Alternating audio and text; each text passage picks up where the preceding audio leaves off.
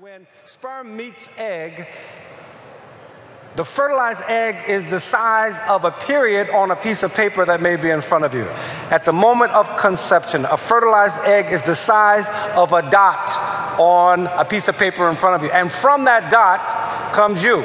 From that dot comes 75 trillion cells, 10 different systems, several different tissues, many different organs, and all of them maximizing and, and integrating together to promote and to produce and to maintain and to sustain life. From a dot comes you. From something the size of a dot comes 75 trillion cells. Only God can produce like that.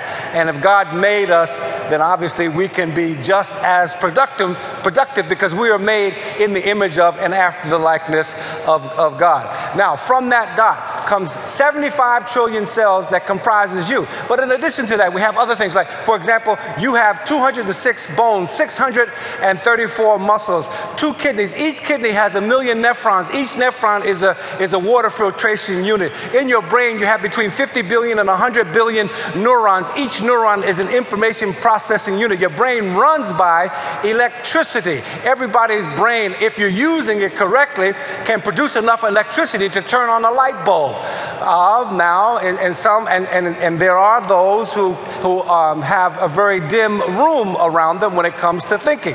Now, it is very important to maximize your potential. We only scratch the surface of dealing with what our mental capacity is 50 billion to 100 billion neurons. If we were to tie the nerves to, of, of, all, of all the nerves we have in our body together, we would have somewhere between 75,000 and 100,000 miles of nervous tissue in our bodies. Each one of us has a heart the size of, a, of your fist, left central region of your chest. It pumps 60 to 70 times a minute, 4,000 times an hour, and 100,000 times a day, and it never misses a beat.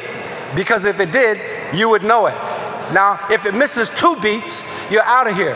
What else do you do 100,000 times a day? And you never miss a beat. That is an incredible creation. It is, we are magnificently and wonderfully made, and we take ourselves for granted.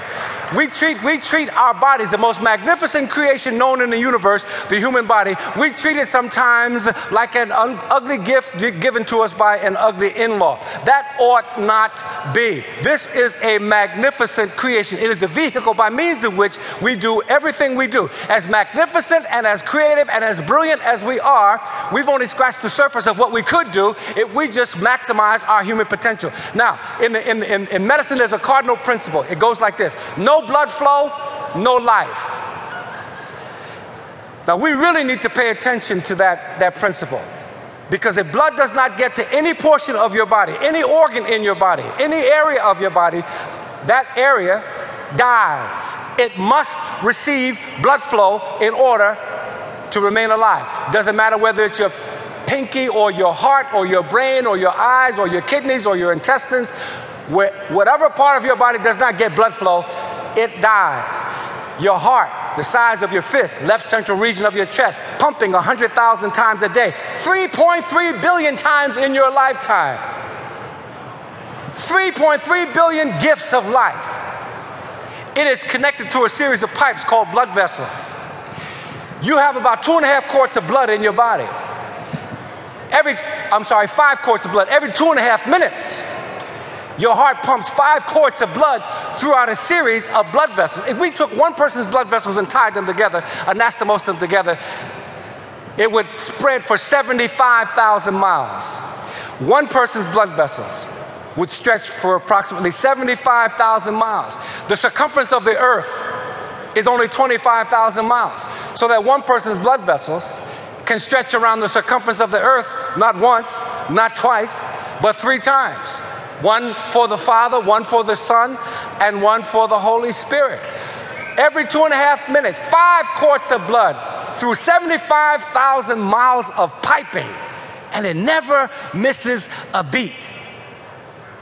And we take it for granted. When we maximize our human potential, we work at making it happen. We could be much more brilliant and more further advanced than we are. Our